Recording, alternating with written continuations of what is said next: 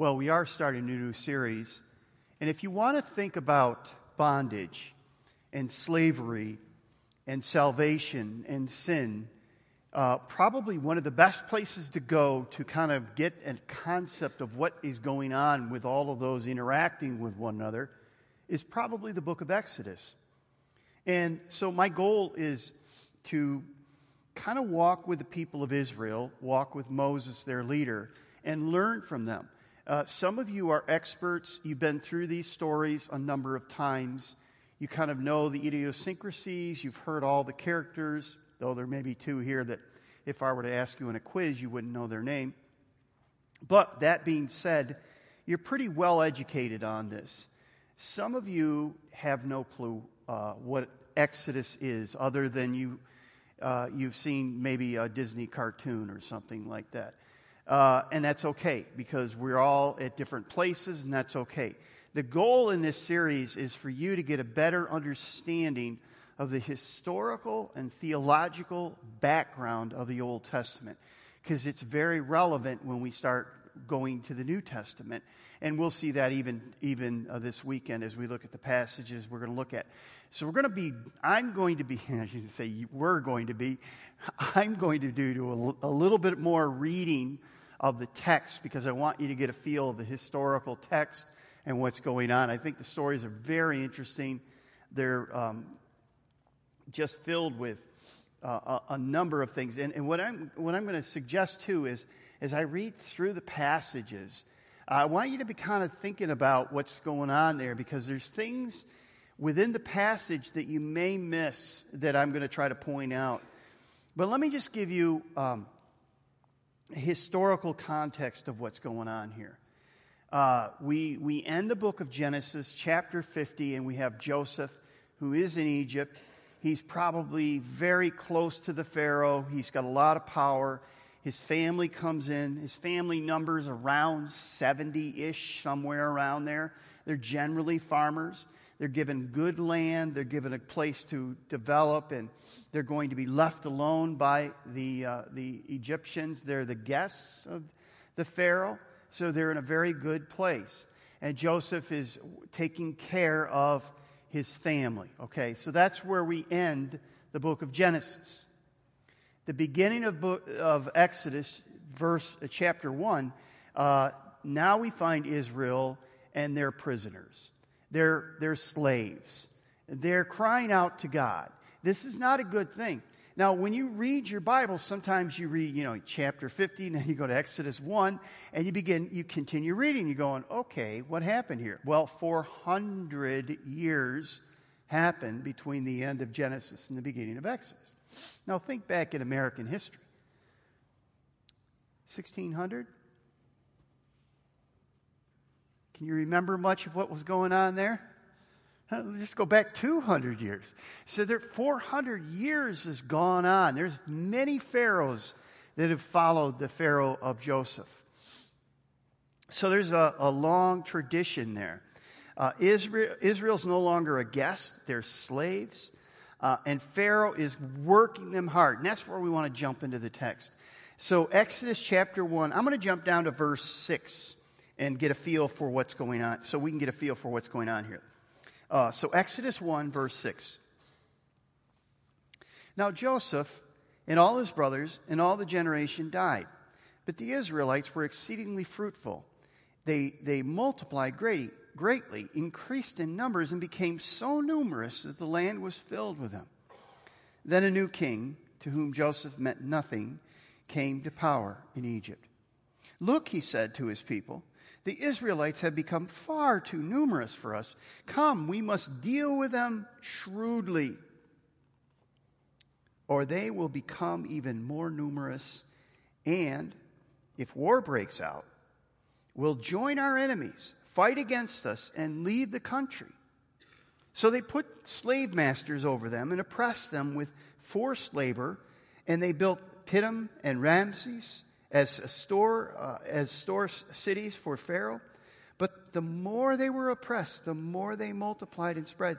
So the Egyptians came to dread the Israelites and worked them ruthlessly. So you can see that this, this bondage is getting bigger and bigger, and it's, it's stronger, it's harder. So Pharaoh, uh, if that weren't enough, he, he kind of wants to ratchet the pressure down even more. And so he tries to enact a genocide policy for every Hebrew uh, young boy, every Hebrew baby. And uh, we read that next. So, you know, jump over to verse 15 of chapter 1. Then the king of Egypt said to the Hebrew midwives, whose names were Shiphrah and Puah, When you are helping the Hebrew women during childbirth on the delivery stool, if you see that the baby is a boy, kill him. But if it's a girl, let her live. The midwives, however, feared God and did not do what the king of Egypt had told them to do. They let the boys live. Then the king of Egypt summoned the midwives and asked them, Why have you done this? Why have you not let the boys why, why have you let the boys live? The midwives answered the Pharaoh, Hebrew women are not like Egyptian women. They are vigorous and give birth before the midwives arrive. So God was kind to the midwives, and the people increased and became even more numerous. And because the midwives feared God, he gave them families of their own. Now, there's a couple of interesting parallels. We don't have time to dive into them. But one interesting parable, parallel is between Pharaoh and Herod. Remember when Jesus was born? What was the command that Herod gave? Kill all the young boys right? Because he saw all the young boys that this, if this Jesus, as Messiah was born, he saw him as a threat. So there's an interesting parallel between Pharaoh wanting to kill the, the, the boys and, and uh, Herod. Secondly, there's an interesting parallel between the Hebrew midwives and the Magi. Remember the Magi? They were the wise men who came. And, and Herod says, When you find them, you come and tell me. And what did they do? They found Jesus and they were warned, No, don't tell Herod. And they just took off and they left, right? And so they didn't listen. They didn't listen. So just a couple interesting parallels that we see in Matthew and the, the Gospels in the birth. But the next thing we want to see is this that now Israel has such a burden upon them. The Hebrew people are, are being just given terrible burdens. And genocide is, is been given the order for all young boys, uh, baby boys. And so now the question is how is God going to raise up a deliverer? Who is going to be the deliverer for the nation of Israel? And this is where we jump into the text again. so jump to chapter 2, verse 1. And this is a very, very, I think, interesting story. Now, a man of the tribe of Levi married a Levite woman, and she became pregnant and gave birth to a son. When she saw that he was a fine child, she hid him for three months. But when she could hide him no longer, she got a papyrus basket for him and coated it with tar and pitch. Then she placed the child in it and put it among the reeds along the bank of the Nile. His sister stood at a distance to see what would happen to him. Then Pharaoh's daughter went down to the Nile to bathe, and her attendants were walking along the riverbank. She saw the basket among the reeds and sent her female slave to get it. She opened it and saw the baby. He was crying, and she felt sorry for him. This is one of the Hebrew babies, she said. Now, we already know that there's a, there's a kill uh, order out for this. Then the sister asked Pharaoh's daughter, Should I go and get one of the Hebrew women to nurse the baby for you? Yes, go. She answered. So the girl went and got the baby's mother. Pharaoh's daughter said to her, Take this baby and nurse him for me, and I will pay you. So the woman took the baby and nursed him. When the child grew older, she took him to Pharaoh's daughter, and he became her son.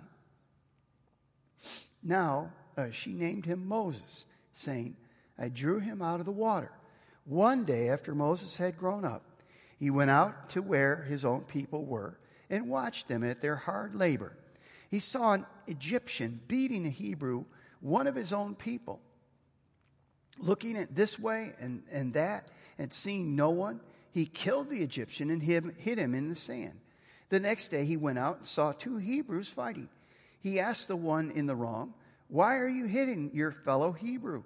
The man said, Who made you ruler and judge over us?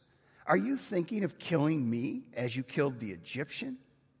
Then Moses was afraid and thought, what, did, I, I, what I did must have become known. When Pharaoh heard of this, he tried to kill Moses. But Moses fled from Pharaoh and went to live in Midian, where he sat down by a well. And we want to draw three lessons out from this passage in the passages we've been reading, because I think that they're very helpful for us as we think about bondage, we think about salvation, and we think about slavery. First one is we find salvation when we determine there is nothing greater to, to uh, give ourselves to than God. Um, I think if you were to ask the Hebrews who were in the bondage, what's your biggest problem? What they would say the slavery, the bondage that we're living in. If, if we, could, we could be set free of this, our life would be great. Our life would be wonderful. Our life would be perfect. And uh, in reality, they do get that salvation and they do get let out in the wilderness and they do get freedom. But they realize that that freedom really wasn't their issue. And that's the way it is with us. The, uh, oftentimes, uh, we think, oh, it's just this. If I could get, just get past this or just get past this, then I would truly, you know, I'd be free. I'd be set free and clear. And, and in a lot of ways, it would bring relief. But there, there's deeper things going on that hold us in bondage. And that's really what we want to look at. Uh, slavery is their slavery wasn't an external bondage, it really was an internal bondage. And we'll see that as we follow the nation of Israel and Moses as they go out in the wilderness, that they're struggling with some internal issues. Now, remember, too, the nation of Israel doesn't know Yahweh, they don't know God because it's been 400 years they've been living in a foreign land and they haven't, you know, worshiped, you know, probably. And, and so now God, through the plagues, and we'll see that coming up, uh, is going to show him who he is because they don't even know who he is. They have no idea. So Moses goes to Pharaoh, or excuse me, when Moses goes to Pharaoh, he never says, it, it's interesting too. so later on, and we'll talk about this in a little bit, Moses is going to, God's going to lead, tell Moses, I want you to lead my people out of Egypt. And he says, Well, go get somebody else. You got the wrong person. There's got to be somebody better than me. God says, No, you're going to do it. And uh, we, you know, the only, the only thing we remember is the Charlton Heston movie where Charlton Heston comes before the Pharaoh and he says, Let my people go. That's not what Moses said.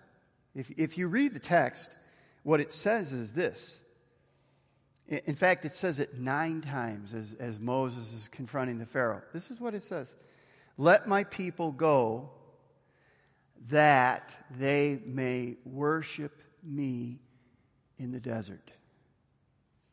Now, that adds a big wrinkle, doesn't it? Because we live in a world today that says freedom is that I get to do whatever I want, whenever I want, doesn't matter who it affects, Freedom is that I get to do anything I do. I have enough money, I have enough power, I have enough ability to do whatever I want. And what, what uh, Moses is, is communicating to us is freedom comes when we find the true and living God and we worship Him, our Creator, and our worshiper, and our Savior. So that's really what we need to look about. Um, and, and, and what I want to share with you this weekend is this unless you're serving the living God, unless He's the most important thing in your life, unless He is absolutely, uh, you are absolutely centered on Him, you're a slave. You're a slave. You're only free if God is your total master. Yeah, and that's a hard concept because there's a lot of good slaves out there. I mean, uh, probably the most destructive thing that sin does in our lives is push us to believe that uh, an act without any thought of God or concern or dependence upon God. After all, after all, wasn't that the first temptation in the garden? Uh, the, the serpent comes to Adam and Eve and says, If you eat, you'll be free of God. You'll be like God. You won't need God anymore. You'll be able to do things on your own. You won't have to live under His leash anymore. Now, this next statement is going to sound strange to some of you. The most evil thing you can do in your life is to seek to live independently from God. When you have an attitude of, it's my life and I'll do what I want, and no one can tell me what to do. And, and that's exactly what our pop culture says. You live your life the way you want. No one has a right to tell you how you should live. That's the American creed. And what, what we're learning here, what we're seeing here, and what we're going to see even more is as we go through this, that bondage comes when you think that's freedom, because that's not freedom. In our culture, it's seen as the ultimate freedom, but it's the ultimate slavery. Now, what are some of those good masters that we give ourselves to? They're good things, they're not bad things.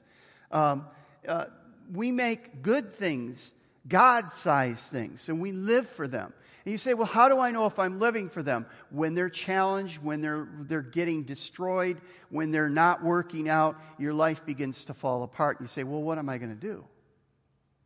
And they could be good things. Like, like, it could be your career. career. Having a career is not a bad thing, but if you make it a God thing, what happens when your career starts to fail?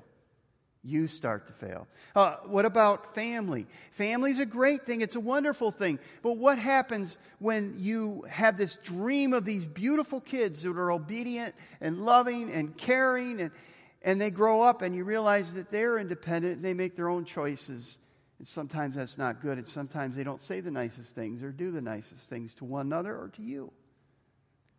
Now, what do you do? How about your health? You say, well, uh, health is a big thing, and sustaining health, and I exercise and I eat right. And then all of a sudden, you go into the doctor's office, and he says, I'm sorry, you've got cancer. We're going to have to do chemotherapy. And you go, What am I going to do? Your life will fall apart when you take good things. These are all good things, but you make them God things and you rely upon them. and You place your life on them. And you, these things were never meant to hold your life. Never meant to hold your life. If we make good pursuits God pursuits, we're living in bondage. Only God can set us free. And He sets us free only as we pursue Him. And we're told today that following God brings bondage. I want to just say to you freedom only comes from following God. And most people, if you were to tell people that, they would say, well, that's nice for you, or that's, and, and, and they'd have a nice smile and they'd be respectful for the most part. And they would say, that's good for you. Now, most of what I've said up to this point, most of you would say amen uh, you would probably say, Yeah, I agree with what you've shared so far. But when all is said and done, if you're honest, if you look at your last week, your last month, you've really been living for yourself and not for God. Uh, how often have you prayed? Prayer is a, is a, a measure of your dependence upon God. How often have you, when you had a decision to make, you said, let's, let's, let's talk to God about it. Let's ask God. Let's see what the Word of God has to say about it. Um, so, so, so the question I'm asking is this is freedom comes when we determine there's nothing greater to live for than for God than God Himself. And to believe that we're living more and more for Him and understanding more and more what He wants from us and how to follow Him. Because as we follow Him, we find freedom, we find life, we find joy, we find happiness, we find hope. All those things come as we follow Him more and more. So that's the first thing. And again, this goes counter to our culture because the Hebrew slaves are thinking all we need to do is be set free from the bondage and we'll be okay. But when they get out in the wilderness, you're going to see all sorts of stuff go on. They're free, and it's not going well. Okay? Uh, here's the second thing we find salvation as God works behind the scenes, often during bad and difficult times. One of the interesting things, and this is one of the observations I was hoping that you would see, it's very interesting to me at this point, as you read the passages we read through, God is only mentioned once. He's only mentioned where the midwives feared God, right? Essentially, that in that passage, in that part, he's only mentioned. He's not mentioned at all. There's bondage coming on his people. They're crying out to him. Uh, there's a death threat on these young babies. And, and, and, and, and you say, well, where is God? And have you felt that in your life where things are going on in your life and you say, well, where's God? Where, you know, I don't see him. I don't, I don't, I don't feel his presence. What's going on with that? But he is there. He's working. Uh, see, Pharaoh, what, what, I love this story. And when, the reason I love this story is because I think God has such a great sense of humor. So Pharaoh tries to kill all the Hebrew boys. And God saved them through who? The midwives who what? Feared God, worshiped God, acknowledged God. And because they feared God, he gave them fruitful families. So God raises up a deliverer, Moses, and he protects him through divine intervention. Where was Moses raised? In Pharaoh's house. That's hilarious to me.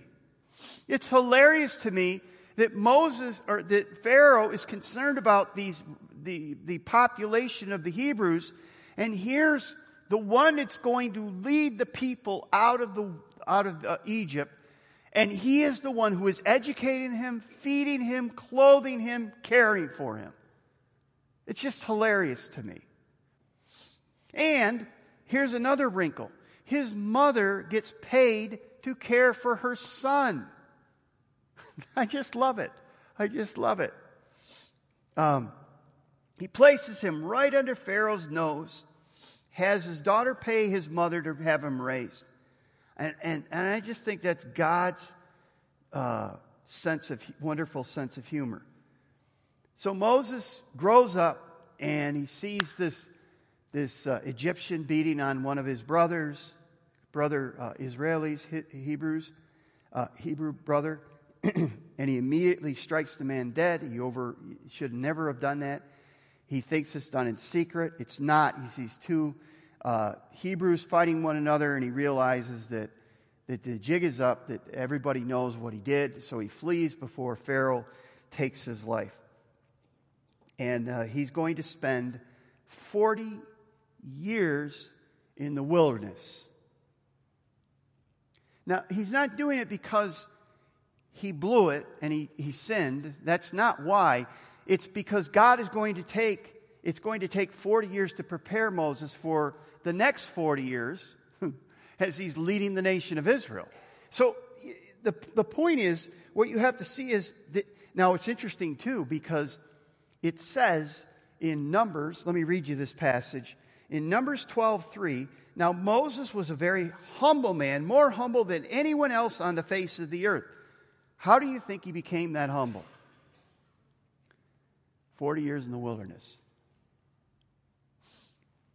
I don't think he went into the wilderness humble, but I know that he came out of the wilderness humble. And that happens.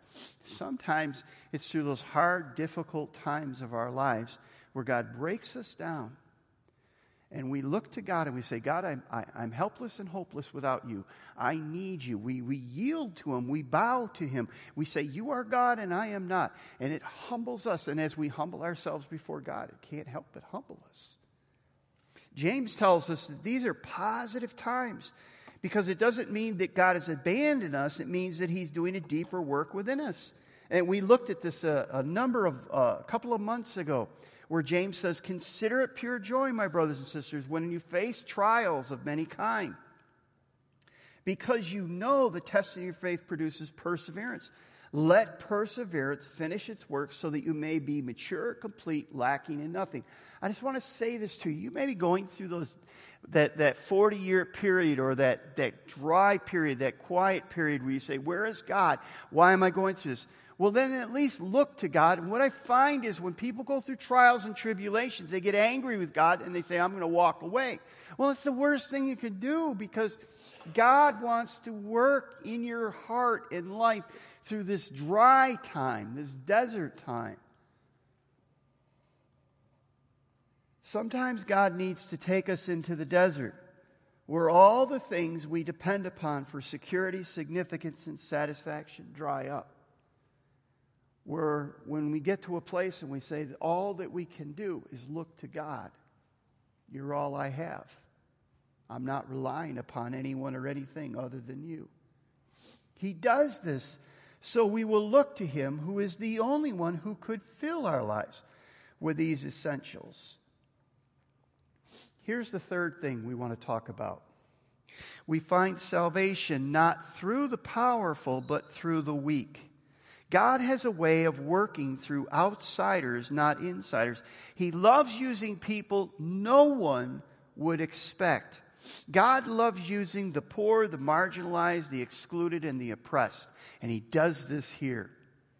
Pharaoh came to these midwives and he said, When it's a boy, kill it. Now, you can't, you can't be blatant about this. This has to be an accident. Because there's a lot of these Hebrews, so you have to do this. So, you know, there's a, there's a fear. Um, but what, what do we know about the midwives? Now, it's interesting as you look at the midwives in this culture, uh, most of the time, and many scholars tell us that the midwives in this culture, the Hebrew midwives, were unable to bear children themselves. And that's why they were available to, to be there for the Hebrew women. Uh, so they were, the, the significance is these women uh, were, and they were seen as cursed by God. So in the society of the Hebrews, they were seen as, no, they weren't men, they were women. That's strike one. But they weren't just women, they were women who were barren, which was strike two, you know. So, so, so they were seen as the left outs, the cursed of God, the ones who were devalued within society. But what did God do to reward them for their faithfulness? He gave them families. they, they, they began having children. God opened their wombs up and they began to have children. He gives them children. The very, they became very fertile and the families thrived. Here's the point God saved the Hebrews through women who were the lower status, midwives who were lower than most women. These midwives stood up courageously and they defied Pharaoh. They obeyed God rather than men and acted creatively in acts of social disobedience in the face of social injustice, out of obedience to God. God used them lowest of the low, social outsiders, gender outsiders, economic outsiders, to be the saviors of his people. I love that. So, can God use you? Whatever excuse you're giving as to why God can't use you, whether it's birth or gender or age or resource, education or race, whatever you want to make it, whatever excuse you make, you are not understanding the power of God. If God wants to use you, He will resource you. Now, if there's anyone in this room, anyone on any of the campuses, whether at Kennedy or Roshek, anyone watching online, any of you that are hearing this message or watching it, and you think that you, maybe somebody told you you're nobody, you'll never amount to anything, you'll never be eh, you'll never do anything significant with your life. You're, there's not much about you. If, if you're watching, if you're willing to put God first, can I just say, buckle up? Because God loves using people just like you and me. Now, I'm going to prove that to you right this very minute. And here's how I'm going to prove it to you. We don't know who the Pharaoh was.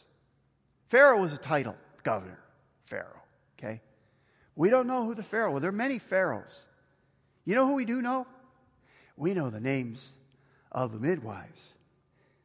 The names of the midwives were Shiphrah and Puah. We're reading the names of these two women thousands of years after they acted out. They were no one, but we're talking about them today. And they're in God's Word. Their names are written in the Word of God. One last thing we want to talk about. Moses points to a wonderful deliverer. And I want you to just turn for a moment to Luke 9, and we'll close with this passage. Luke chapter 9, and I'm going to start at verse 28. This is uh, the famous passage where Jesus takes a few of his disciples and they go to the mount, up on the mountain of, they call it the Mount of Transfiguration. And Jesus has a conversation with a couple of men. And it's interesting, you'll see who he's talking to. verse 9 or verse 28 of chapter 9.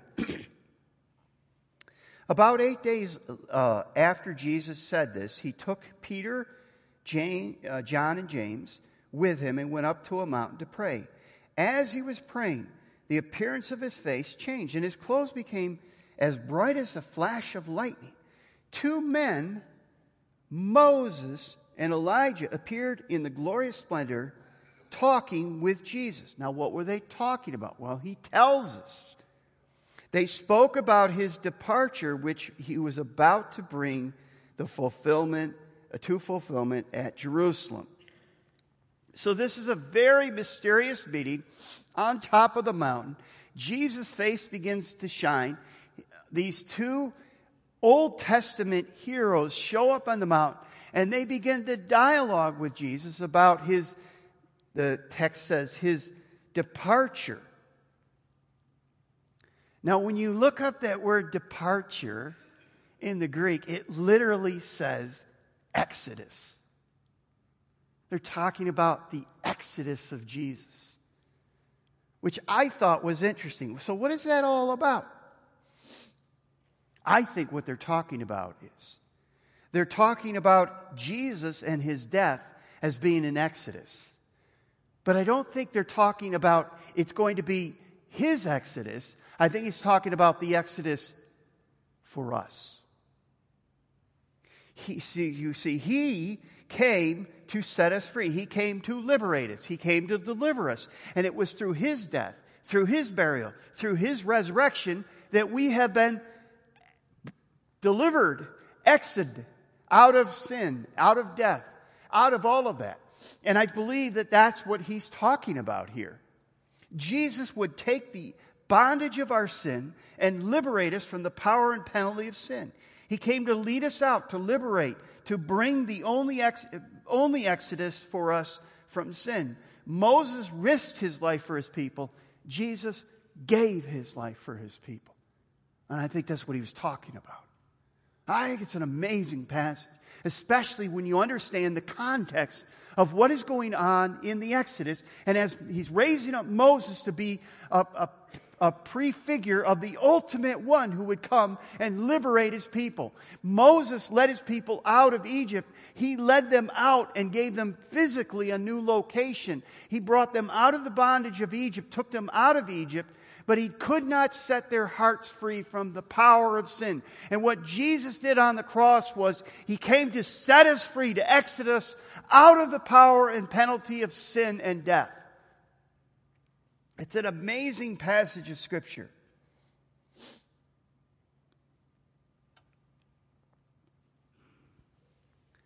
Here's what it comes down to Bob Dylan got it right. You got to serve somebody. But too many people take this to mean, okay, I'll get, I'll go to church, I'll believe in God, I'll be good. But if you do that, I'll turn over a new leaf, I'll do better, I'll work harder, I'll do the Avis plan where we'll try harder, we'll do better, give, you know, give me one more chance. When, when you do that, you're trying to be your own Moses, your own Savior. You can't do that. You need somebody who's going to set you free, and you can't set yourself free. The people of Israel needed Moses to come and set them free, they needed a leader. We need a, somebody greater than Moses to set us free from the power of sin and death. It's only when you say, Lord Jesus, Father in heaven, save me because of Jesus, not because of my service to you. I will never do enough. I will never be good enough. I trust in Jesus for my salvation, not in me. For by grace are you saved through faith, not of yourselves, it is a gift of God, not of works, lest any man should boast. This is the first act of submission to God. It is the only way to find your spiritual exodus. Let me just close with a passage that speaks about Jesus and the mindset that he had when he came to earth to be the ultimate Moses that would lead us out of sin and death, to become our Savior and set us free from sin. Have the same mindset as Christ Jesus, who, being in the very nature God, did not consider equality with God something to be used to his own advantage. Rather, he made himself nothing by taking the very nature of a servant, being made in human likeness. And being found in the appearance of man, he humbled himself. Remember what we said about Moses? Moses was the most humble man that walked on the earth until this moment. Being in human likeness, and found in the appearance as a man, he humbled himself by becoming obedient to death, even death on a cross. That's what Jesus did for everyone in this room. Have you called upon him as your Savior?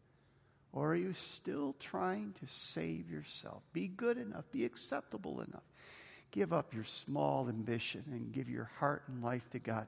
Bow down to God. Freedom doesn't come because you get to do and uh, act any way you want. Freedom comes when you give your life to the Savior, Jesus Christ, and you daily give your life back to Him and you say, Let me follow you. You're my Lord and you're my Master.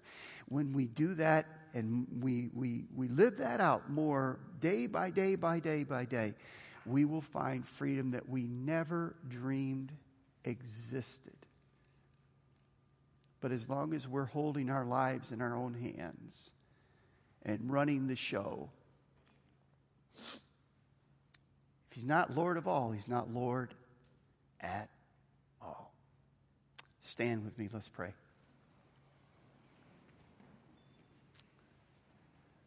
Father, uh, what an amazing passage of Scripture that we've gone through the picture of Moses was a setup for the ultimate fulfillment of Jesus Christ. We thank you that he came and became the ultimate deliverer, the one who was the most humble, the one who didn't risk his life but gave his life. I pray that if anyone is here today and has never given their heart and life to Jesus, today would be the day they would realize that they need a Savior, they need a deliverer their biggest problem isn't bondage outside of them, it's the sin within them. I pray for those of us, Father, who have given our hearts and lives over to Jesus, but we often take them back. Help us to have a time with you today and tomorrow and the days to come about how we might, we, we might release our life little by little back into your sovereign care. Father, help us to find the true freedom that only you can give as we give our hearts and our lives to you, day by day, moment by moment. And for that, we'll thank you and give you praise in Jesus' name. Amen.